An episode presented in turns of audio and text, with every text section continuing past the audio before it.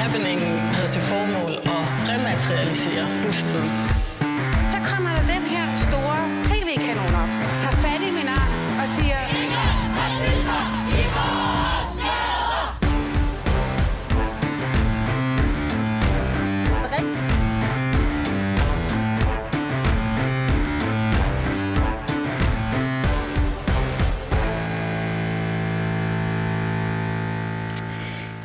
Ja, velkommen til Baby og Boomer, og velkommen til Danmarks måske eneste identitetspolitiske magasin. Mit navn er Phyllis Yassar, og jeg er woke inde og været inde, der hver mandag ligesom forsøger at blive klogere på ja, generationer, der måske er klogere end mig. Og kun måske. I dag har jeg besøg af journalist, forfatter og forelægger Paul Pilgaard. Mange kender ham nok mest som ja, manden med den skarpe pen på avisen for store boomer-personligheder, nemlig Weekendavisen. Paul, velkommen til. Tak skal du have. Og uh, tusind tak for at give at stille op i det nye 24-7. Altså, du var jo vært på det hedgangende Flaskens Ånd, mm. som blev en ret sådan velkendt og uh, fasttømret del af det gamle Radio 24 Det var så sjovt. Jamen, du lavede ja. også over 500 Det, gjorde jeg. udsendelser. Helt, det var og, hele øh, perioden, hvor der var Radio 24 og jeg elskede at lave det. Mm. Mm. Det kunne man godt mærke, fordi du var på sin vis med til at skrive sådan lidt radiohistorie. Konceptet var jo det her med, at du håndplukkede gæster til at drikke typisk rødvin. Eller hvidvin. Eller, Eller hvidvin, ja. Og øh, op ved din kanap hjemme hos dig. Mm. Øhm, så jeg vil faktisk gerne lige spørge dig, bare sådan ren og skær forventningsafstemning. Hvordan er det at deltage i noget, der mest af alt minder om en kopi? En kopi af flasken ton. Måske skal vi ned af flaskens ånds ånd Ja. senere i det her program. Jeg har jo taget vin med. Jeg kunne forstå, at du ikke har lyst til at drikke, og det kommer jo sindssygt meget bag på mig. Jeg synes, det er lidt tidligt at drikke vin, ikke? Og jeg har i øvrigt også lige rejst mig fra sygesengen, efter at have ligget i, i en uge, faktisk en hel uge med et eller andet, jeg tror det var influenza, hvor det var virkelig hårdt og hård feber, ikke? Hvem passede på det? Øh, og så, så videre, det går jeg først og fremmest mig til, og så er der jo nogen, der kommer og søde Ja. mig. ikke? Men prøv at høre, øh, selv om jeg ikke havde haft influenza, så ville jeg nok alligevel synes, at det er tidligt øh, at drikke rødvin i hvert fald. Hvis det endelig skal være om formiddagen, så ville champagne måske have været bedre egentlig. Ja, men det tænker jeg også på. Øh, der findes jo helt klart en beruselse i de der bobler mm. Ret tidligt. Jeg kan også godt lide at drikke øh, dansk vand fra morgenstunden, faktisk. Men øh, ej, jeg troede faktisk, det var mest spoomervenligt, ligesom at tage rødvin. Og så Prøv har det jeg... tænker bare lidt op til mig og sender hår, fordi jeg har også en almindelig pli og høflighed, der gør, at hvis jeg bliver budt noget, så siger jeg selvfølgelig ja tak. Øh, Men, altså, så- der er intet, så- intet pres herfra. og, og så tager jeg en slurk, ikke? Jo. Sådan er det. Øh, men du skal også lige svare på mit spørgsmål.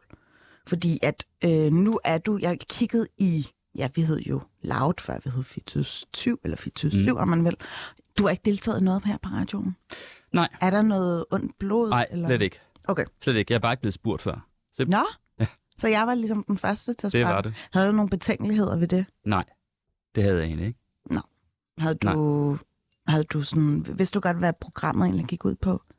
Ja, altså det forklarede du mig, da du skrev til mig. Jeg Så, skrev ikke. og så har Men- jeg været inde og øh, høre lidt, ikke? jo. Og, og, og alene af titlen... Øh, Ja, hvordan har du det med at blive typecastet som boomer? Du er årgang 65, så du ja. ligger faktisk lige skærsilden, kan man sige. Gør det? Ja, Ja. altså du er lige et år for ung til at Det rører- agere boomer. Jeg rører, det rører mig ikke at blive kaldt boomer, fordi, hvad hedder det? Altså, jeg opfatter det bare som sådan et, et lidt pjatte udtryk i virkeligheden, fordi øh, det handler jo om mennesker, det er det samme, at du kalder dig selv for en baby, ikke? Altså, det vil der være nogen, der synes, du er en babe eller en baby, Tak. øh, og, Tak. og andre vil ikke synes det, altså, og det er jo fint nok. Altså, det, jeg op, tror, du opfatter ordet baby som som lige så, Altså, hvad skal man sige, øh, frit eller lige så uforpligtende, om jeg så må sige, mm. som jeg opfatter ordet boomer. Altså, mm. jeg føler mig ikke specielt castet egentlig, forstået på den måde, at øh, jeg kunne jo sige for eksempel, at jeg synes, jeg kender mange i min alder, som har et meget mere sådan forstokket og fastlåst øh,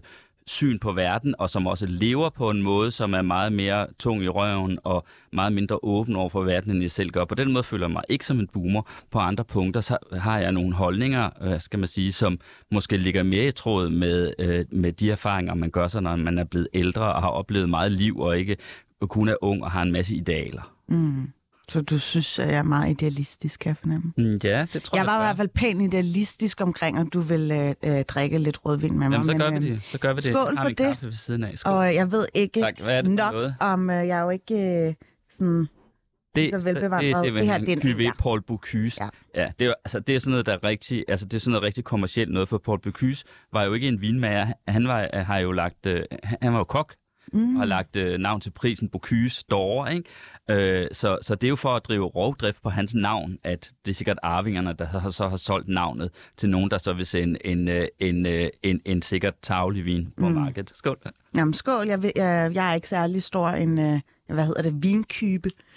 Øh, Det kan type. godt drikke sin snævervending. Ja, men ja. Øhm, jeg har jo først lært at drikke rødvin ret sen alder. Øh, simpelthen fordi, at øh, ja, jeg har bare haft nogle ret store brænder der. Så jeg var måske lidt brændt barn. Okay. Altså brænder der øh, rødvin? Mm. Nå, okay. Ja. Altså som også er sådan virkelig, virkelig øh, over, altså slemme, slemme tømmermænd dagen efter, ikke? Men, øh, Paul, det der med, at når man åbner en flaske øh, vin, så det gør jo sådan noget særligt ved bordet. Altså alkoholen får ligesom, og smagen af den gode drue får ligesom sin fylde i samtalen, så man kan jo sige sådan, der er jo intet til hindring for, at vi viderefører sådan flaskens ånd i det her studie, og jeg virkelig glæder mig til at tale med dig. Øhm, jeg har jo kigget din Facebook igennem, og det er jo sådan lidt gaven, der bliver ved med at give. Er det? Ja, øh, jeg har det sådan lidt slemt, eller jeg har svært ved at finde mig til rette på Facebook. Jeg tjekker det måske sådan, jeg kun når jeg faktisk skal lave research på mine gæster. Mhm. Øh, jeg, kan ikke, jeg føler mig ikke helt tryg ved, ved Facebook. Jeg synes, det er sådan lidt boom relateret. Det er mange, altså jeg kan også godt mærke på segmentet, der bruger øh, Facebook hyppigere end mig selv, at de er lige det oppe i årene og skriver mange lange sådan, statusopdateringer og sådan noget. Mm. Tror jeg måske ikke, jeg har koncentrationsevne nok til at læse. Men øh, jeg kiggede over et, øh, et opslag, du har lavet, og det var faktisk i relation til, at du prøvede at lave sådan en stikpille til enhedslisten, der skrev noget med bourgeoisiets yngel. Kan du huske det? Ja. Og, øh, og jeg synes, det var ret øh, pudsigt, fordi så kiggede jeg i kommentarsporet. Og så var der en, der har skrevet, tag lige at få vasket Jaguaren og fej for egen dør, her Frederiksberg øh, borger. Har I ikke et konservativt folkeparti, der lige skal have en overhaling og en blå blok, der skal genopfindes? Nu ikke, øh, øh når I ikke har imbecile udlændingsstramninger til at samle jer længere. Sten og glashus? Spørgsmålstegn. Hvad tænker du om det? Jeg tænker, det, det, det er jo ren uh, whataboutism, ikke? Altså, det, der, det, det handlede om, at jeg havde på, jeg havde lavet et link til en artikel, der var i Politiken, og det var et læserbrev fra en, gam, en tidligere partisekretær i Enhedslisten, sådan en af de rigtig gamle sådan, kommunister i virkeligheden, ikke? Mm. der så havde skrevet, at uh, grunden til, at det gik så dårligt for Enhedslisten ved det her valg, det var simpelthen, at uh, bourgeoisiets, altså borgerskabets yngel, havde overtaget partiet. Det må være sådan nogen som uh, de der unge kvinder og så videre, Pernille Schieber og så videre. Og det der brug af bourgeoisiets yngel, altså ja, det er vel sikkert det gamle marxistiske udtryk, ikke? Mm-hmm. Altså, som man brugte. Og det synes jeg bare var virkelig sjovt at se det. Det har man ligesom ikke set i 40 år, 30 år, siden enhedslisten blev dannet. Vi er helt tilbage til de gode gamle kommunister fra mm. før murens fald, ikke? Mm. Så det var det sjove ved det, altså hvor jeg ligesom konstaterede, at øh, hvad hedder det, han havde åbenbart misforstået noget med, hvordan det er, den gode tone er i enhedslisten er i dag, selvom det altså var en enhedsliste mand selv, til, til med en tidligere partisekretær. Ja. Og så kommer så det der indlæg mm. mod, øh, hvad hedder det, og bor du ikke på Frederiksberg og de konservative, og har i blå blok ikke noget, der skal... Altså det er sådan, altså jeg skal, er jo ikke, hvad hedder det, jeg er jo, jeg er jo ikke ansvarlig for, hvordan blå blok øh, håndterer det, og hvordan de konservative håndterer det. Jeg synes jo personligt, at de konservative har håndteret det her valg rigtig dårligt. Synes jeg faktisk også, de borgerlige har. Mm. Øhm, men, men det er jo sådan typisk sådan, altså folk tror, at fordi man så laver sjov med noget fra enhedslisten, Altså, så er det ligesom en slags, så er det noget personligt, og så er det sådan, men hvad med dig selv? Hvad med dig selv? Og skulle du ikke, og kører du ikke en Jaguar? Jo, jeg kører faktisk en gang, gammel Jaguar, men den er godt nok gammel, og den koster mindre end, end min søsters Volvo, ikke? Den kører ikke særlig Altså- langt på literen. Nej, det kan jeg love dig for, det gør den ikke, men jeg har ikke råd til at købe en ny, som kører langt på literen. så Men nu må i jeg gengæld den har jeg lagt mærke til, at du parkerer den, hvor end du vil. Er det rigtigt? Ja, der må den må holde, ikke? Nå, okay, fordi jeg føler lidt, at, at måske er det også bare, fordi den strider i gadebilledet, og nu afslører jeg måske mig selv som øh, halv øh, ja, Frederiksberg, Frederiksberg, hvor jeg bor på Gamle Kongevej. Men jeg har i hvert fald lagt mærke til, at du er rigtig god til at øh, lige øh, hvad det hedder, holde inde. Der var sådan en gammel vinbutik på Gamle Kongevej. Kan det passe? En gammel vinbutik? Ja, eller bare, altså, ligesom vinforhandler, hvor du altid sådan bare øh, holdt sådan lidt ulovligt Nej, i den Jaguar. nej, det tror jeg simpelthen er, er en anden. Nej, det var altså dig, fordi du kom ud med din kridhvide skjorte. Øh, men der er jo altså ikke nogen vinbutik der. Det er der altså ikke. Det er der sgu ikke. Nå, Okay, Ja, men øhm, Det det, men altså rent faktisk holder jeg kun lovligt, og det er jo mere fordi, at det koster en bundegård, ellers fordi man får jo konstant bøder. Mm, mm. hvad tænker du på, at folk bruger, at du er indehaver af en Jaguar, som nærmest sådan et stigma? Ja, altså det synes jeg jo ikke selv er stigma. Altså jeg har den Jaguar, fordi at jeg synes, det er en æstetisk nydelse ud over alle grænser. Jeg kunne aldrig drømme om at købe en Porsche for eksempel, eller en, hvad ved jeg, altså nogle af de der Hvad er der gav med en Og- Porsche Jamen, jeg synes, 11? det er, at de er sat lidt åndløse på en eller anden måde, og det gælder mange af de der luksusbiler. Og i øvrigt, moderne Jaguar, de er jo også åndløse. De ligner jo bare andre øh, luksusbiler. Mm. Sådan nogle ty, der er sådan nogle lidt tyreagtige biler, der er tykke på midten. Jeg kan lide, jeg tror, at den model, jeg har i Jaguar, det er de sidste, de lavede, hvor, hvor Jaguar var sådan en lang, sådan lidt flad, elegant, hvad skal man sige, struktur, ikke? Og når man så er indeni, så er det jo et orgie i træ, der er sådan, øh, hvad hedder det, gløder, altså øh, glødende mahoniagtigt træ, og ægte læder, der lugter af læder osv. Og det er jo bare sådan, når man sætter sig ind i den bil, så er det bare sådan, hvor er det dog vidunderligt, og at det er så smukt at se på, og så siger den ikke noget, når man kører i den, øh, og det føles som at sidde i en sofa, selv når man kører rigtig hurtigt. Og det er en æstetisk nydelse, og derfor har jeg den. Øh, men jeg vil aldrig købe en ny Jaguar. Altså, Nej. slet ikke. Øh, ja, sådan er det. Og så er det, vist, er det klimamæssigt ikke mest korrekt, en, der kører en bil ud, altså, hvad hedder det, i stedet for at skrotte den og så købe en ny. Det tror jeg. Det ved jeg ikke, det kommer an Den på, er hvor gammel meget min, den er fra ligesom... 2004, sådan 18 år, ikke? Så hvad er din næste bil? Det ved jeg ikke. Det, det, bliver, det har jeg ingen anelse om. Nå, okay. Jamen, det kan du... Jamen, jeg håbede på en måde, at jeg kan blive ved med at finde de der gamle Jaguar. Ja. Altså, så bliver de jo veteranbiler på et tidspunkt. ligesom Så slipper man vist også for, så slipper man vist også for at betale vægtafgift, tror jeg. Nå ja, men det kommer jo an på, øh, om man fjerner ligesom... Øh, Altså, jeg har faktisk lige fået sådan et, øh, det der rejsekort. Ja? Selvfølgelig. Det har jeg aldrig haft før. Nå, Altså, det er kun en måned hvordan siden. føles det at køre med det offentlige? Det føles mega dejligt, altså fordi nu er der åbnet en metrostation mm. tæt på, hvor vi bor. Altså fordi hvis du også bor på Gamle Kongevej, så, så bor vi jo tæt på hinanden. Nej, jeg bor nede ved faktisk øh, Vesterbro. Nå, okay. Øh, delen. Men der, hvor jeg bor, der skal man kun gå i fire minutter for at komme hen til en station. Okay. Øh, og det er virkelig dejligt. Mm. Altså, så nu er jeg begyndt at køre metro. Mm. Stedet for hele tiden at køre rundt mm. i den der bil. Paul, vi skal jo tale om identitetspolitik. Mm. og øh, inden øh, du kom i studiet, så faktisk i går, så korresponderede vi to jo lidt øh, forud det her program. Og øh, på et tidspunkt, så, øh, så siger du, at, at jeg er lidt female boomer, fordi jeg siger, at du har overvundet øh, female, nej undskyld, manfluen, som det hedder. Ja. Det synes du er lidt, øh, ja, øh, female boomer-agtigt. Men så skriver du, jeg ved ikke, hvordan man laver de der ikoner på sms, men ellers havde jeg lavet en. Og så sender du en emoji, som øh, er to hænder, der vi op i vejret. Og så er du sådan, hov der, og så sender du faktisk en, en, øh, et glas med noget rødvin. Ja. Du har aldrig sendt emojis, faktisk. Jo, det var for at være ironisk, fordi jeg, fordi jeg skriver til dig, jeg aner ikke, hvordan man gør, men så sender jeg dig jo lige umiddelbart mm. efter to. Altså, så jeg ved jo godt, hvordan man gør. Så det var bare for at, hvad skal man sige... Du det tog fusen på mig. Ja, præcis, ikke? For ligesom at, at, at, bekræ- for at lade som om, at jeg virkelig var en stor boomer, der ikke anede, hvordan man laver nogle emojis, men det gør jeg faktisk. Okay. Men jeg synes, det er jo rigtigt, det jeg skrev med, at øh, når jeg fortæller dig om, at, øh, at jeg har været syg, og så, ja, ja, det er manflu, skriver du automatisk. Og der synes jeg, det er sådan lidt female boomer, kvindelig boomer, og, og, og hvad skal man sige, affeje en mand med, at øh, ah, det er bare manflu, og i det ligger der jo, at så er man ikke rigtig syg, så er det bare fordi, man er pyldret, og mænd kan ikke holde til noget, og så videre. De skulle jo også prøve at føde, og hvad ved jeg, alt det der, man nu siger, ikke? Det skulle man. Men, men, men en, mo- en kvinde, der ikke var boomer, kan man sige, i den moderne kvinde i dag, vil hun ikke mere sådan tage en mand alvorligt og sige, ah, hvad hedder det, det kan sgu godt være, hvad hedder det, at du har haft det virkelig dårligt, og det er også synd for dig, øh, har du været ked af det, og så videre, ikke? Mm. Det var ikke din reaktion, og godt det samme. Jeg synes, det var fedt, du skrev det. Men jeg tænker bare, jeg tænker bare at det i virkeligheden er sådan lidt boomeragtigt at sige det der, øh, og gøre grin med det der manflu. Det er sådan noget, alle kvinder har gjort grin med i aviserne og på sociale medier de sidste 15-20 år, ikke? Ja, altså jeg ved ikke, øh, Paul, altså hvis man har sat sig for at overtage sådan verdensherredømmet, så starter man jo med de svage, og så arbejder man sig op til de stærke. Så jeg tror lige, jeg skulle klaske den her mandflue i ansigtet på dig, så du lige kunne føle dig sådan Mm. lidt svageliggjort. Ja. Sådan er det jo Ja. i den her kønskrigerkamp. Okay. Føler du, at øh, det er svært at være mand i dag? Nej.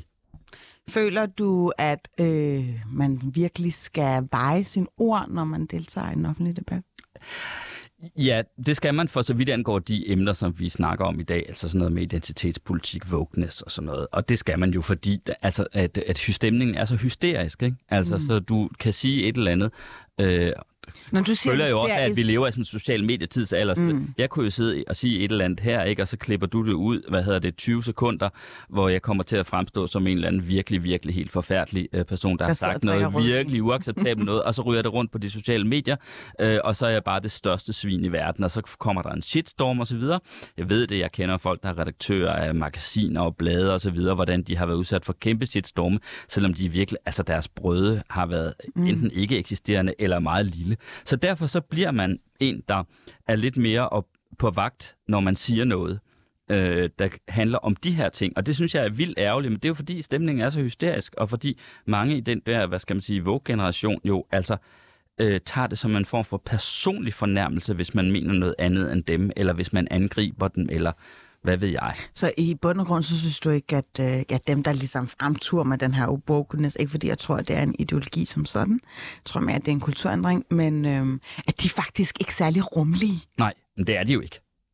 Altså det kunne man jo se. Nu har jeg skrevet en del om, øh, om Kunstakademiet øh, mm. for et par år siden, om hvad, det, hvad skal man sige, hvordan det var blevet på akademiet, hvor, hvor der var mange, der blev, øh, altså der var simpelthen var elev, altså dels var der lærere, der ligesom rø- røg fedtefadet, fordi de blev anonymt angivet, fordi de havde sagt et eller andet om, at øh, du, skal, øh, du er ikke dygtig nok til at male nu, eller du skal tage dig lidt mere sammen, et eller andet, og så bliver de der snowflakes meget, meget, meget, hvad hedder det, øh, føler sig angrebet, ikke? og det er helt uacceptabelt, og der var øh, nogle af, af, hvad skal man sige, de studerende derinde, der at deres medstuderende blev, hvad skal man sige, øh, for- forfulgt og genhejlet, og, og hvad skal man sige, nærmest helt ødelagt, fordi de havde tilladt sig at lave nogle, nogle kunstværker, som øh, illustrerede noget, som ikke var efter Vogue-ideologien, ikke?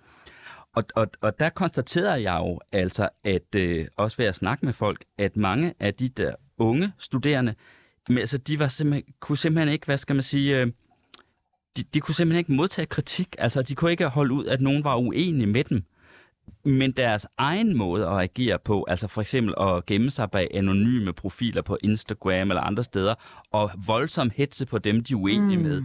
med, var en, en typisk ting. Altså jeg synes jo, det der med at gemme sig bag en, en, en hvad skal man sige, anonym profil for så at hetze på nogen, man synes, der har gjort noget forkert, det synes jeg jo simpelthen er tageligt og nedrig mm. på alle måder, ikke? Mm. Altså, og det synes jeg gælder den her nye generation, for eksempel, ikke? Der var et eksempel, hvis jeg bare lige må komme, der var jo en af de, øh, de studerende, der blev allermest udskammet af, af, af hendes kolleger, kol- kolleger, medstuderende, det var en kvinde, der havde lavet et værk, hvor hun ville forsøge at, at, at illustrere med video en indre lammelse. Altså fordi hun havde følt sig følelsesmæssigt og indre lammet. Og hun blev jo lagt for had af sine medstuderende, som sagde, du kan ikke lave et værk, hvor du optræder som en, der er lam eller lammet, fordi du er ikke selv handicappet. Kun handicappede folk, der faktisk er lamme, må lave videoer eller kunst, hvor man afbilleder en eller anden form for lammelse. Mm. Og hun var, altså hun gik jo grædende derfra og var ved at forlade mm. akademiet. Sådan var stemningen. Må jeg lige spørge noget? Det synes jeg godt nok ikke tyder på, at man tager sig særlig pænt af hinanden, Nej. Hvis man er Vogue-kriger. Ja. Jeg tænker bare på, altså, øh, synes du ikke, at man skal udtale sig om vin, hvis man ved meget om vinårgangen, og ved ligesom selve ja, processen, og har studeret vin? Og så Det kommer an på, hvilken sammenhæng man er i. Man synes kan da- du ikke, at man, man kan skal bare sige, jeg kan godt lide sig at kalde uh, sommelier, for eksempel? Eller sige, at man har forstand på vin, hvis man virkelig har, har, har dyrket det? Øh, jamen, det ved jeg ikke. Altså, øhm, Ej, synes du ikke, at der er nogen mennesker, Jeg der gider falmer i anseelse ved at sige, jeg ved rigtig meget om vin, og så kan de finde på at jo, komme hjem jo, jo, og købe den jo, her, jo, ikke? det kan man sige. Det kan man sige. Ja. Men det synes jeg ikke har noget med det eksempel, jeg lige kom at gøre. Det fordi jeg. Det, det at føle en lammelse, at føle sig lammet på en eller anden måde, det er jo en almen menneskelig ting. det er jo ikke noget, der er forbeholdt, at handicappede så må for, hvad hedder, lave værker, der har med lammelser at gøre. Mm. Det er jo helt langt ude. Men handler det ikke noget om, det også, at at de jeg her... må ikke sætte mig ind i en kvinde. Må en mandlig instruktør ikke lave en film, hvor, der, hvor man kigger ind i en kvindes mm. hoved? Må en kvindelig filminstruktør ikke lave en film, hvor man prøver at se det fra en mands Jo. perspektiv? Altså, det, det er jo mærkeligt. Jo, men, altså, altså, det tror jeg, at vi begge to godt kan. Alle må jo leve sig ind i noget andet. Absolut, men jeg tror, Det skal man at have lov til. samtidig så er det ligesom om, at det er i ekstremerne, at de her øh, kulturændringer ligesom opstår, og så er det ligesom øh, i bevægelsens kraft, at, at majoriteten ligesom cherrypicker det, som de synes, der er interessant. Ja, Det kan Men man du- jo se i forhold til mange forskellige altså, kulturelle landvindinger. Altså sådan, bare den måde, man for sådan rockabilly, altså sådan det der med, at man skulle danse på en speciel måde i 60'erne og sådan noget. Folk altså, stylede jo totalt over det, og det var jo så ekstremt. Men det endte jo alligevel med, at man adapterede lidt danserfasongen. Ja, men det tror jeg da også, der var en god grund til, for det var jo rytmer, der på en eller anden måde virkelig appellerede til kroppen og sådan mm. Men du skal jo også bare lige vide, nu kommer jeg fra Jylland. Uh, hele min familie bor i Jylland. Jeg er rigtig tit i Jylland, fordi jeg elsker faktisk at komme hjem. Hvor i Jylland? Hjem. En lille by mellem Herning og Skjern, hedder Sønder Fælling. Og der bor min familie, der bor min søster, hendes børn og hendes mand og så videre, og min far og mor, som stadig lever. Alle bor der. Og du kommer med Jaguar. Altså, hvad hedder det? Ja, det er jo klart. Det, jeg har den sådan set mest, fordi jeg godt kan lide at køre lang tur. Mm. Altså, og så er det dejligt at have sådan en bil, hvor man føler, at man sidder i en sofa i stedet for at sidde på noget, og, og det ikke siger noget. Så man er mere udvildet, når man når frem, end da man satte sig ind i bilen, selvom man har kørt 300 km. Ikke? Men, men, men sagen er den, altså jeg kan sige dig, at uh, ud over sådan lige nogle miljøer her i København, hovedstadsområdet, og så i Aarhus, så er der altså ikke ret mange mennesker i det her land, der går op i det der, alt det der wokeness. Altså, når du kommer derover, altså hvis de jeg har tror- hørt om det, så griner de af det. Ja. Altså, og de synes, det er latterligt, Ja. hvis de har hørt nogle eksempler. Altså, så det er jo også en meget sådan en, en meget sådan lille elitær diskussion på en eller anden måde, mm. alt det her, ikke? Det er det faktisk. Mm. Altså, fordi, Men jeg tror på et tidspunkt, den praller lidt af på øh, ja, flertallet. Hvad siger du? Jeg, jeg tror helt klart, den, den praller af, men også bare det hele... Altså, øh, man ved jo, at mange af de identitetspolitiske historier, der er blevet lavet, jeg føler virkelig, at ja, Berlinske, avisen Berlinske skulle have sin egen sektion, der hedder wokeness. Øh, man kan jo se, at det er noget, som får folk op af stolen. Ja. Og jeg tror, at identitetspolitik er jo ikke et nyt fænomen som sådan. Man kan jo også godt se, altså, hvordan højre eller de borgerlige partier har haft identitetspolitikken Ja. ja. ind på livet. Ikke? Jo, jo. Så jeg tror bare, det er bare fordi, man lige pludselig har fundet ud af, at der er nogen, der ja, gør krav på det på en anden måde. At Men ligesom tror du ikke også, at- ørerne. Tror du ikke også, at det er lidt ligesom universitetsmarxismen var? øh, eller munkemarxismen, som det hed der i slutningen af 60'erne, i 70'erne og starten af 80'erne, hvor der sad nogle øh, af verdensfjerne akademikere på universitetet, og, alt, og, og alt, hvad de op du på spor, hvad siger en rugby, ikke? og alt, hvad de, hvad skal man sige, studerede og forholdt sig til osv., skulle puttes ind i sådan en marxistisk analyse. Det skulle passe ind i en skabelon, ikke? Mm. Øh, og jeg mener, og, og der blev skrevet sindssyge ting, som vi i dag kan grine rigtig meget af, og det er til, at dø af grin over, at alt ligesom skulle gøres, sættes i en marxistisk analyse, og nu er det gudskelov også jo så ved at være helt forsvundet efterhånden, ikke? Bortset fra ham, der er Mikkel Bolt. Hvad hedder det? Men, men- men sagen er jo den, altså det var også noget, der foregik på universiteterne. Jeg ved altså ikke, hvor meget det i virkeligheden berørte almindelige mennesker derude. Mm. Altså, så de, jeg tror, de synes, det var lidt latterligt, øh, mm. når de ligesom hørte øh, om, hvad der egentlig foregik mm. Mm. på universiteterne. Ikke? Og jeg tror, at den her De havde nok en masse blinde vinkler. er lidt den samme. Ja, det kan du så kalde det, ikke? det, det vil de jo også sige. Du kalder det blinde vinkler. Marxisterne på universitetet, de kaldte det falsk bevidsthed. Det vil sige, hvis folk de ikke var blevet overbevist om, at den marxistiske analyse var rigtig, så var det fordi, de simpelthen ikke havde forstået det. De led af falsk bevidsthed. Det er jo det vildeste, man kan sige til et andet menneske, det er, du forstår faktisk ikke noget. Du har ikke ret til din egen mening, fordi så har du falsk bevidsthed. Men det er jo sådan, Hvis ikke jeg du er enig med mig, Men det er jo sådan lidt, jeg har det med, Ja. ja. med, med generationerne, der er ældre end mig. Det Fordi det. jeg føler jo, at dem, der er ældre, altså især øh, boomer-generation, som Ja. ja. sidder på flæsket, Mm. at de er meget lidt investeret i at lytte. okay. Hvor gammel er du? Øh, jeg er 31. Altså, men du siger det jo så selv, at du, så det er sådan lidt, egentlig lidt det, du har det. Du, du tænker egentlig også, at øh, de andre mennesker, der ikke synes det samme som dig, de lider af falsk bevidsthed. Jeg har, Ej, bare ikke, synes jeg jeg har ikke forstået endnu, hvordan det hænger Nej, sammen. det synes jeg ikke. Jeg tror, at, at øh, jeg vil faktisk meget gerne eksemplificere det med øh, et opslag, du lavede fra den 23. oktober, Mm. som jeg faldt over på Facebook. Mm. Nu læser jeg op. Den revolution, som verden gennemgår, øvrigt tusind tak, øh, hvor udstøtte stemmer høres for første gang under et hashtag-tegn, og mange hierarkier vendes på hovedet. det er ikke nogen revolution, og slet ikke kunstens revolution. Har jeg, det er jo ikke noget, jeg har skrevet. Ej, det, altså, du refererer til Katrine Widermann. Øhm, Nå ja, Katrine Ja, Hvidemann. ja, Hvidemann, det, det, det undskyld. er rigtigt. Øh. Jeg forsøger, jeg, jeg promoverer Katrine Hvidemanns. øh, Jeg synes, hun har ret i det, hun skriver der. Mm. Ja. Og så øh, vil jeg jo helt vildt gerne gå ind i materien i det her, fordi ja. at, øh, hvor udstøtte stemmer høres for første gang under et hashtag-tegn. Ikke? Ja. Hvad tænker du på her? Er det Black Lives Matter, eller er det MeToo, eller hvad er det nogle af de der sociale medier, øh, som vi har set, hvor det er de udstøtte stemmer, der, der, øh, der kommer til over? Øhm, altså, det som hun siger her, hvad hedder det? Men rent opsummeret øh, på, så kan du jo godt, øh, altså, du, du tillægger det her en vis sandhed, ikke? Jo, og det hun siger, det er, jeg sidder lige og prøver at finde det selv, øh, selv her, ikke? Øh, ja, det jeg skrev, det var jo, at øh, der er langt mellem kunstnere, som i offentlige udtalelser afviger fra den sådan, sædvanlige og forudsigelige Vogue og venstre-radikale, venstreorienterede opfattelse mm. af, hvad hedder det, øh, hvordan øh, verden hænger sammen. Ikke? Og Katrine Hvidmann er en af de få, ikke? Der tager tale om en ny politisk korrekthed. Ikke? en voldsom over, og det er så det, hun siger. Hun taler om en ny politisk korrekthed, en voldsom overpolitisering, som skader den kunstneriske frihed lige så meget, som den politisk og psykologisk gavner diverse befolkningsgrupper. Det, hun mener med det, det er jo, hvad hedder det, jamen altså, hvis man er meget ops på, at, hvad hedder det, at, øh, at ting må kun, altså, der er snævre rammer for, hvad man vil. En, øh, en, en hvid må ikke spille en sort. En, øh, øh, kunstnerne på, i den kongelige ballet ville ikke danse en ballet, hvor I indgår en, øh, en, en dans, som man opfattede som en, øh, en racistisk dans, og så bliver den ballet ikke til noget. Det, det, det, hun siger der, det er jo i virkeligheden, altså det, det kan godt, det virker måske som en sejr mm. for den her identitetspolitik, eller det, det, det Vogue, ikke? Altså Men for mindretallet.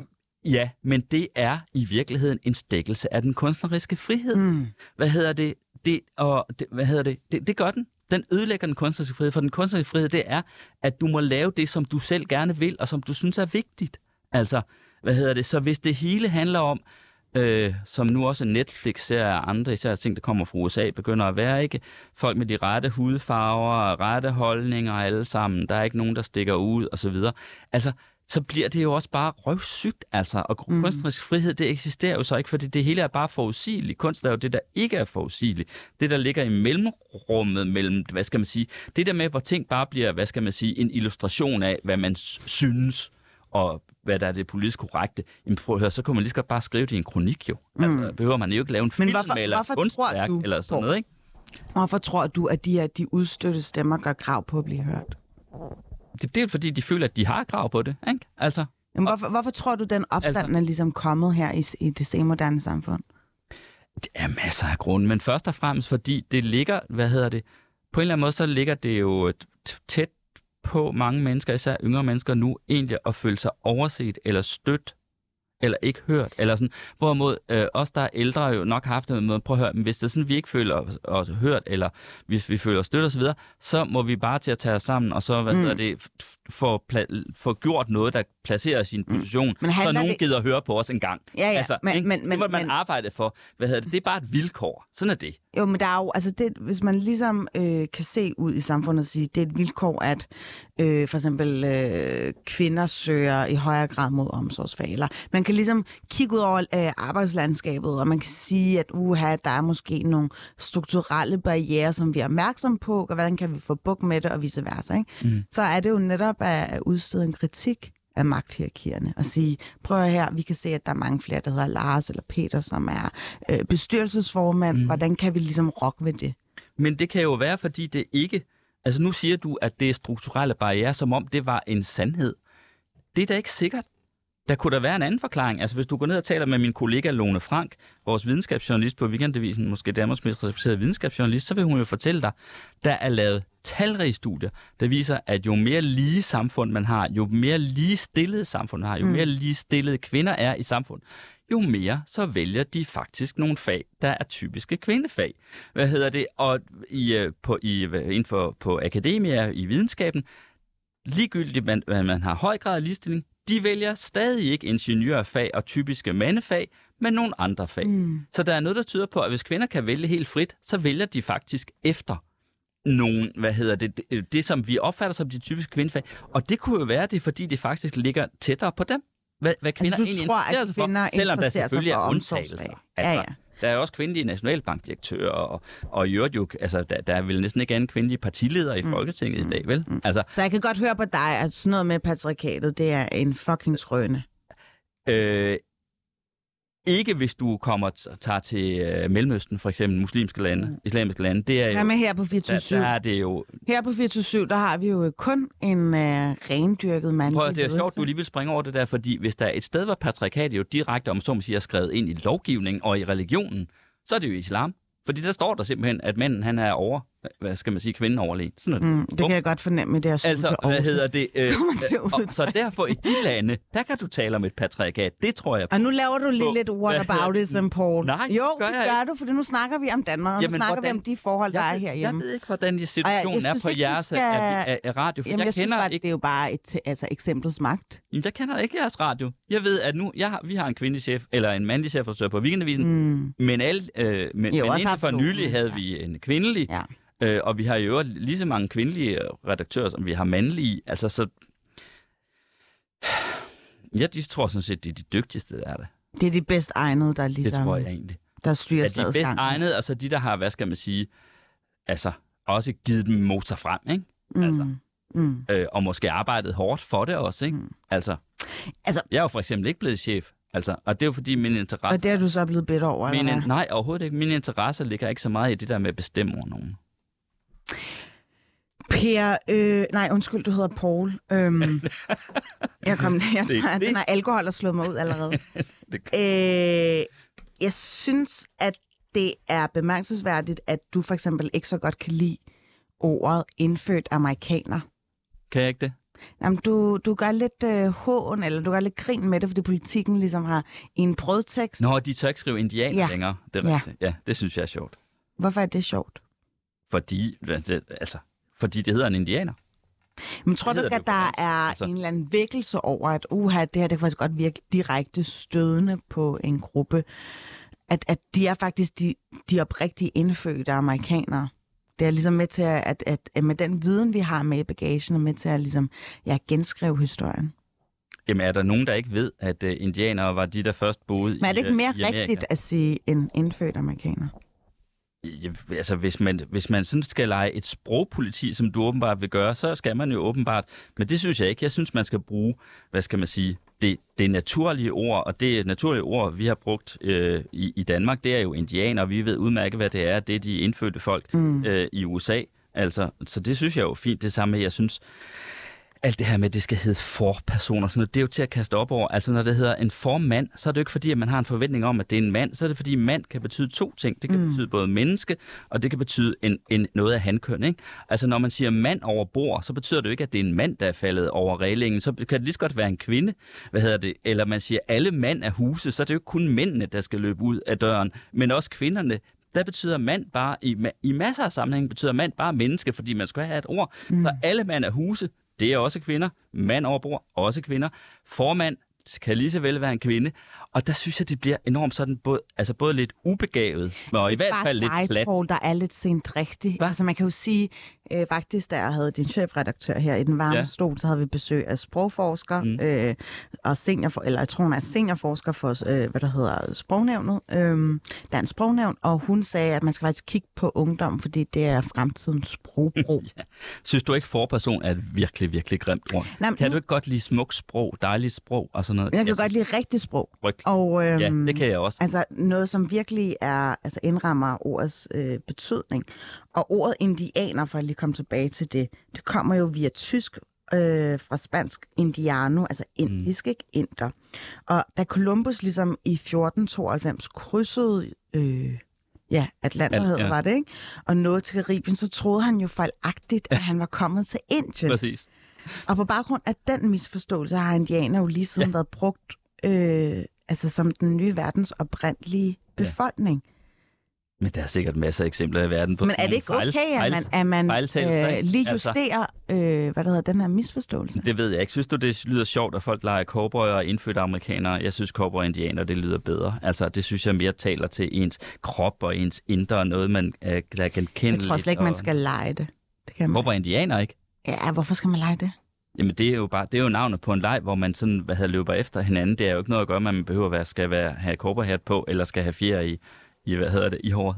Men hvor- hvorfor Det er er det, at, at du får så øh, nærmest ser rødt af, at det skal hedde en indfødt amerikaner? Fordi jeg synes, den der politiske korrekthed, hvor man ikke, altså når en avis ikke længere tør skrive indianer, prøv at høre, det er der simpelthen, altså, mm. det er jo for langt ude. Der er jo intet nedgørende i indianer. Intet.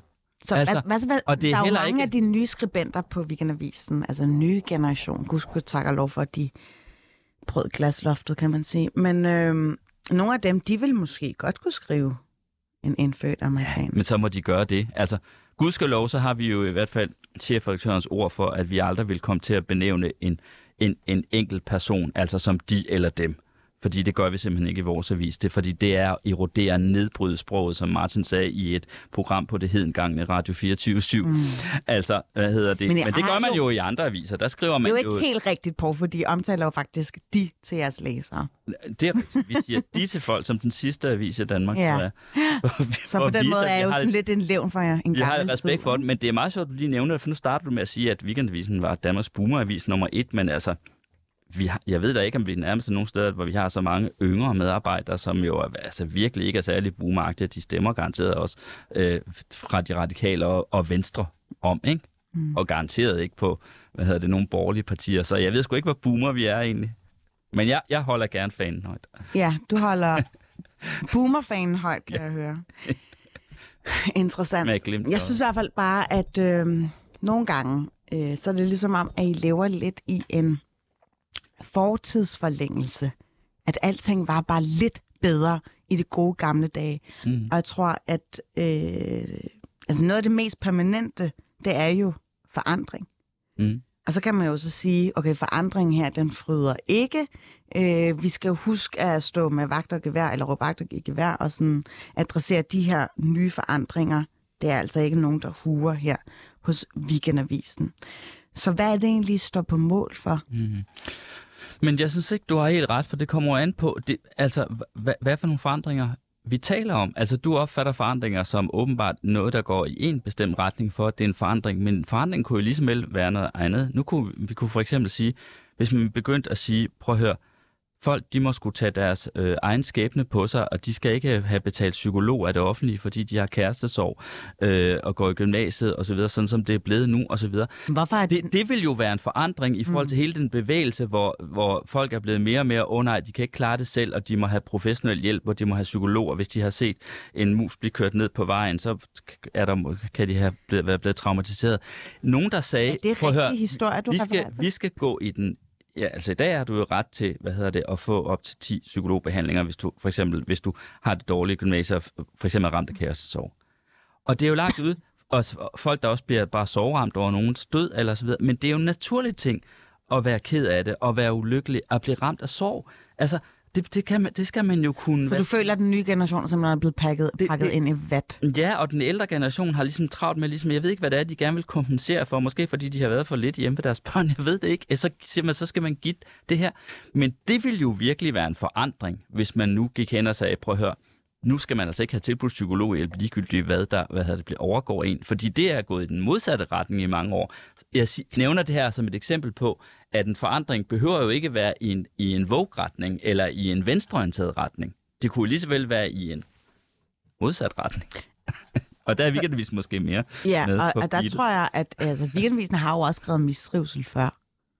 Det er jo Ja, ikke fordi, at det er et nyt fænomen som sådan. Så tror du, at det er bare noget, som ja, ungdommen har fundet ud af, at man kan lukrere på, som et af samfundets gode? Nej, jeg tror, det er fordi mange unge, mange unge har vanskeligt ved at udholde smerte. Altså.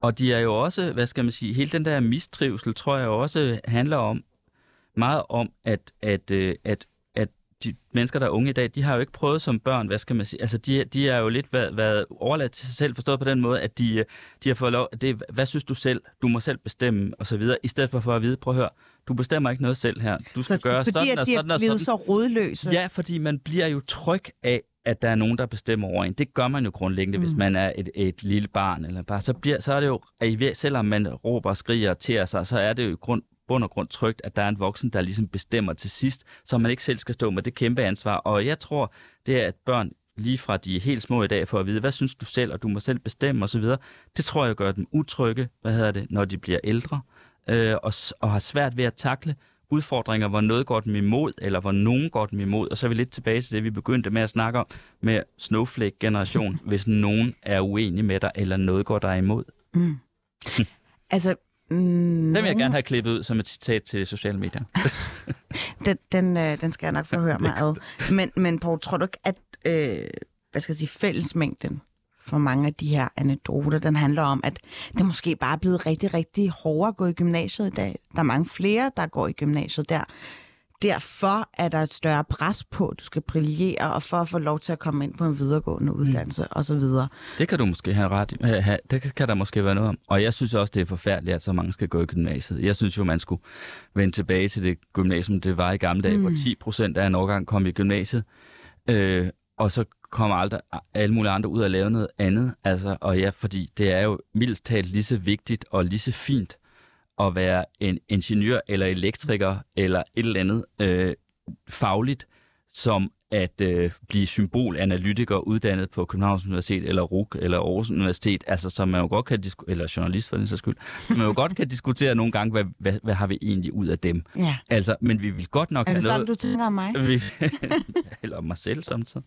Men, men, men, men, men man kan sige, hvad skal man sige, det er jo forfærdeligt, at der er så mange, der, ligesom, der i virkeligheden ikke er særlig egnet til det boglige, som så skal henslæbes i gymnasiet, som så derfor også bliver mindre boglig, og derefter bliver universitetet mindre boglig, og du kan jo høre, høre der er universitetslærer, der fortæller i dag, altså, at de, der kommer, de er øh, unge studerende, de er knap i stand til at læse en bog, og de har ikke basale færdigheder. De må ligesom starte med det, man skulle have lært i gymnasiet. Mm. Fordi du kan jo ikke lære 80 procent af en årgang det, er alle sammen. Altså, Så ungdom er fortabt, det kan jeg godt høre på dig. nej, men Det er det ligesom trænger til, at nogen, der, her. der begynder at sige, prøv at høre, vi bliver sgu nødt til at tage skeen i den anden hånd. Ja, her." alting var bedre i gamle dage. Det er På det, nogle jeg- måder var de.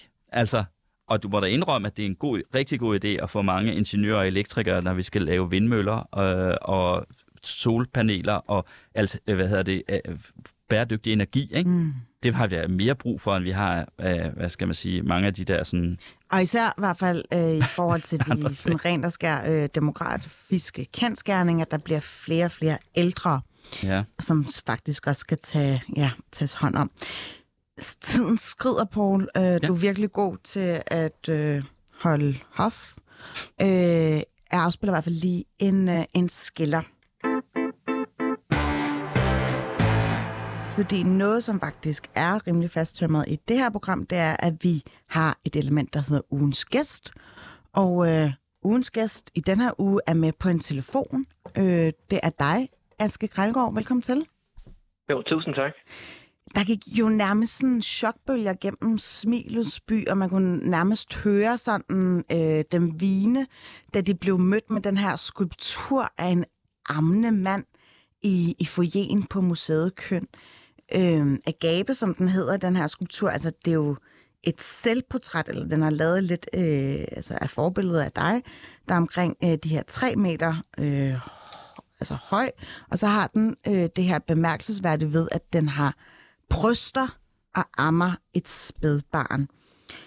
Og øh, du har så valgt her i, i den her weekend, var det jo mændenes internationale kampdag, fordi det har de jo åbenbart brug for, øh, at donere den her skulptur til museet Køn. Ja. Hvorfor gjorde du det? Jamen altså først og fremmest, så var det jo en, øh, så var det jo en skulptur, jeg lavede. Der, altså gabe betyder ubegrænset kærlighed. Så der var omkring, også noget omkring mænds mentale helbred og så videre i form af, at, at øh, vi har jo noget, der hedder maskulinitet og femininitet. Og jeg tror, der er rigtig, rigtig mange mænd, nu når vi taler international øh, mandsdag, der har virkelig svært ved at tale om deres mentale helbred. Altså vi topper jo som mænd selvmordsrater, mm. vi topper fængselsdomme, vi topper også voldstatistikker, det er også mænd, der bliver begået mest vold mod, øhm, og så videre, så videre. Nu kan jeg høre, I tale lige uddannelsessystemet før, altså der er også rigtig mange mænd, der falder bagud i uddannelsessystemet nu. Mm. Øhm, og, og hvis man taler sådan femininitet og maskulinitet, jamen så betyder, hvis man sådan skal definere det lidt, for det er nogle gange godt, når man taler det her, fordi det hurtigt blive tabt i diskussionerne. Men så femininitet betyder i bund og grund bare åbenhed eller, eller inklusion, og, og øhm, maskulinitet betyder egentlig bare penetration eller eksklusion. Og der er ikke noget positivt eller negativt i nogen af delene. Mm. Men, men hvis man ikke, altså man kan sige, hvis man ikke har sin maskulinitet, ikke kan adskille i verden, så kan man ikke adskille mellem mudder og mad, vel? Så kan man ikke overleve. Så vi har brug for i samfundet af hvert individ, at der er en stærk maskulinitet.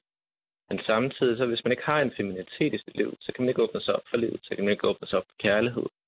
Og så bliver det meget, meget svært at leve et godt liv andet end en overlevelse, ikke? Fordi uden feminiteten, så bliver alle relationer transaktioner, øhm, og der er ikke, der er ikke, altså, det bliver svært at, at leve et godt liv. Mm. Der er jo Og nogen, der vil hævde, at vi lever i sådan et feminiseret samfund, hvor det er efterhånden et gode af ja, de feminine dyder, eller at, at man i, i institutionerne meget vel møder pædagoger og skolelærer, som faktisk er kvinder.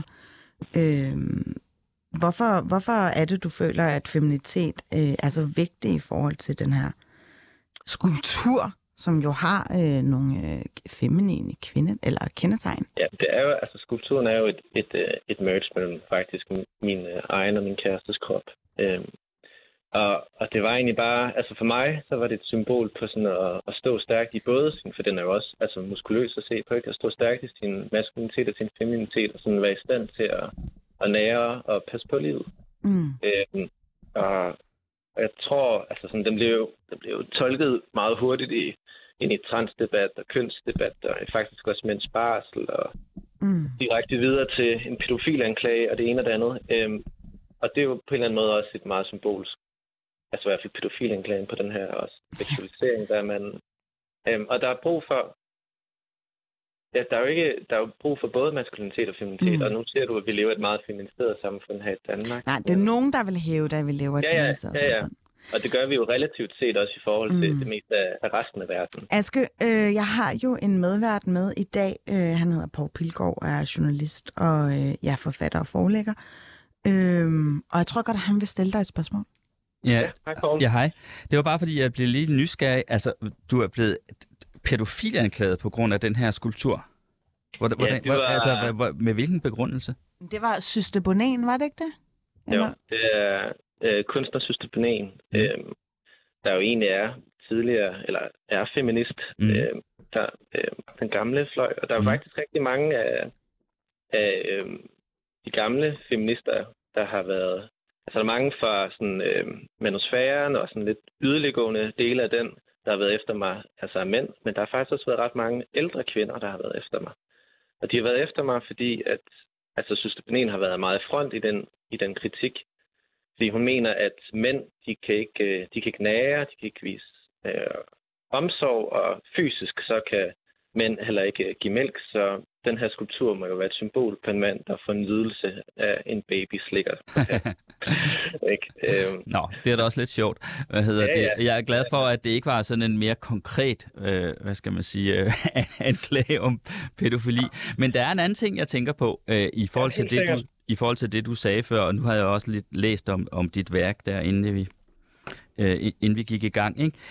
Men, Jo. men er det egentlig rigtigt, det der med, at mænd altså ikke kan vise følelser, ikke må vise følelser? Altså når jeg sådan tænker tilbage på, altså for eksempel tilbage, vi- hvis vi nu går tilbage til 60'erne, 70'erne, og hippierne, og flipperne, og kollektiverne osv., altså der sad man der i basisgrupper, og mænd skulle bekende, og de skulle græde, og de skulle alt muligt, de skulle vise følelser, øh, og jeg har det da også sådan i dag, altså, hvad hedder det, jeg, jeg er der for eksempel ikke, øh, altså, jeg er der ikke bleg, bange for at hvis jeg bliver berørt og et eller andet, der gør, at jeg får tårer i øjnene, at andre ser det. Altså, så jeg tænker lidt på, er det egentlig rigtigt, det der med, at mænd ikke må vise følelser? Men det er jo ikke alle, som har det på den måde, som du. Nå, men nu så, nogen- tog jeg for eksempel det eksempel, hvis du går tilbage til 70'erne og hippierne og flipperne, der var det vel et lidt et ideal, at mænd skulle, hvad skal man sige? Altså, ja, jeg kan godt forstå, hvad du siger. Og igen, så relativt set i forhold til resten af verden, så tror jeg også, at den danske mand kan tale mere om følelser end resten af verden. Mm. Men men nu siger du 70'erne og 60'erne, ikke? Altså, nu har jeg arbejdet for en masse gamle 68'ere,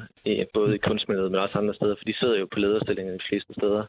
Øhm, og når man spørger til en stemme, så er det jo, det er jo faktisk en relativt lille del, der faktisk var hippier, der faktisk var Mm. aktivistiske, der faktisk gjorde noget. Det var en meget, meget lille procentdel. Det er rigtigt. Og der er også, der er også nogen, der vil mene, at, at de, sådan, de næsten tabte kampen, ikke? Altså, Det er samme så- andel som er Vogue i dag, sådan cirka måske. ja, måske. måske, ja. Øh, men, men, men altså sådan, det er ikke det, er ikke det jeg oplevede. Altså, jeg vil så sige, at jeg oplevede en stor forandring. Altså, sådan, mm. da, jeg var, da jeg var barn, altså, det var jo ikke, det var ikke kun mænd, der havde det svært nødvendigvis. Jeg tror, de lavede, begyndte at lave statistikker på mobbeandelen bare i folkeskolen. Ikke? Det var 33 procent eller sådan noget. Nu er det nede på 8, så der sker der nogle ting. I forhold til mænd også at tale om ting, så kan jeg også se, at, at sådan, da jeg var ung i 90'erne, der var det værste, man kunne kalde en mand, det var på en feminin, ikke? Eller, altså, Eller en værste det. Ja, det værste skældsord, det var bøsse. Det blev jeg også mobbet meget med, fordi jeg er nok på nogle punkter lidt en, en feminin mand på nogle områder, ikke? Mm. Så kunne man demaskulinere på den måde, og det var det, var Men det værste. hvorfor er det, at, der, at du... Nu, nu, nu spørger jeg dig, fordi jeg ved, at øh, selve modtagelsen af Agape og opførelsen af det virkelig har gjort, at folk øh, ja, er blevet lidt sure på dig. For hvor våger du lige pludselig at afbilde manden som, som amne? Hvorfor tror du, at der er så mange, der har, har set rødt ved, ved Agape-skulpturen? Det var meget godt svar på, men jeg, jeg slutter lige min anden sætning der, fordi det er, jeg holder meget foredrag og sådan noget, øhm, og, og jeg kan se, at allerede den, de nye generationer blandt mænd, de taler jo på en helt anden måde, end, end, end det måde, jeg gjorde på nu, så der sker nogle forandringer, bare lige for at komme på lidt i møde. Øhm, I forhold til den øh, debat, der var, den altså næsten afskytter også, var ikke det? Jeg tror, der var rigtig mange, altså der var mange, der syntes, det var smukt og kærligt, og godt kunne se det det kærlige i den. Der var også en filosof, der skrev en to-siders øh, kronik i øh, Berlinske om den grundvianske, hvordan den var en grundviansk kærlighedskultur, ikke? Fordi Grundtvig også talte om, at hans øh, disciple eller følger, de skulle komme og amme ved hans bryst og sådan nogle ting. Øh, og hele bryde, brydemystikken med Jesus, hvor man egentlig som mand skal gifte sig med Jesus, og hele den der portfølje, ikke? Men jeg tror, der var rigtig, rigtig mange, der, der følte afsky, og, og sådan, der er noget... Øh, der er, et, der er et filosofisk koncept, der hedder a- teori. Og, og når man sådan objektificerer noget, ikke objektificerer, men der er noget, der er objekt, så kan man ikke, så, så skubber man det væk fra sig, fordi man ikke kan have det, ikke? Altså næsten at føle afsky eller vemmelse ved det. Øhm, og det, det tror jeg, at det var en reel reaktion hos rigtig, rigtig mange. Øhm, og, og, og det er jo svært at sige noget til. Jeg blev, der var nogen, der var meget efter mig og sagde, jamen, du påstår, at du lavede den i kærlighed og så videre, Mm. ikke? Men du ved jo godt, det provokerede, ikke? Du gjorde det bare, fordi så kunne du få noget i historien i medierne og så videre, ikke? Og der bliver jeg nødt til at sige, at jamen, altså sådan, det kom lidt for et kærlighedsudgangspunkt. Jeg havde ikke lavet kunst i to år. Jeg havde simpelthen brændt alt med kunst, fordi jeg var træt af lidelse. Jeg var træt af alt det andet, jeg havde brug for at starte forfra. Nu følte jeg endelig, at jeg var kommet hen, og til et tidspunkt, hvor jeg faktisk kunne tale lidt om noget kærlighed. Øhm, og, og så måtte jeg jo sige, det sagde jeg vist også i P1 i, i radioen der, øhm, for et halvt år siden, at, sådan, at det svarer jo lidt til at, at springe ud som homoseksuel i Rusland, ikke? Altså, man gør det af kærlighed, men man ved godt, at der er en del, der bliver provokeret af det. Ved du, hvad jeg kom til at tænke på, da jeg så skulpturen? Den der berømte skulptur, jeg ikke kan huske, hvad hedder, men som viser nogle børn, der diger hos en... Er det en ulv? En hundulv Ja, det med er bryster? Romulus og Remus. Ja, øh, Romulus med, og øh, Remus, ja, lige præcis. Ja. Har du ikke haft den i tankerne, da du lavede værket? Mm, måske måske øh, sådan underbevidst, fordi at jeg har, jeg har virkelig dykket ned i meget øh, af myte-teori øh, i hele verden. Det er noget af det, jeg er mest interesseret i. Og den har jo også, skulpturen har jo også nogle, i hvert fald latinske eller græske undertoner, ikke? Den står i kontraposition og er Mm. Mm. meget klassisk afbilledet, ikke? Så, Og der er sikkert nogle hvert fald mennesker, mennesker, der få- sikkert også får sådan lidt, når de siger øh, nogle små børn, der, der, der sutter på et dyrs bryst, ikke? Altså, som vil få... Det er ikke sikkert Dansk Folkeparti, som er, hvad hedder det, er meget bange for, hvad hedder det, dyresex og den slags. Det tror jeg, ja, vi synes, vi alle er klamt, ikke? I hvert fald de fleste. Men folk, de får nok lige sådan er lige et lille, sådan lidt, ah, ikke? Det er Ja, det, der er det sket med din også. Det kan man jo stadig godt få lidt, når man besøger øh, museet Køn. Du skal i hvert fald have tusind tak, Aske Gregor, fordi du gad at ja, være med på en telefon for at fortælle om Agape. Du har lyttet til Baby og Boomer. Tak fordi du lyttede med.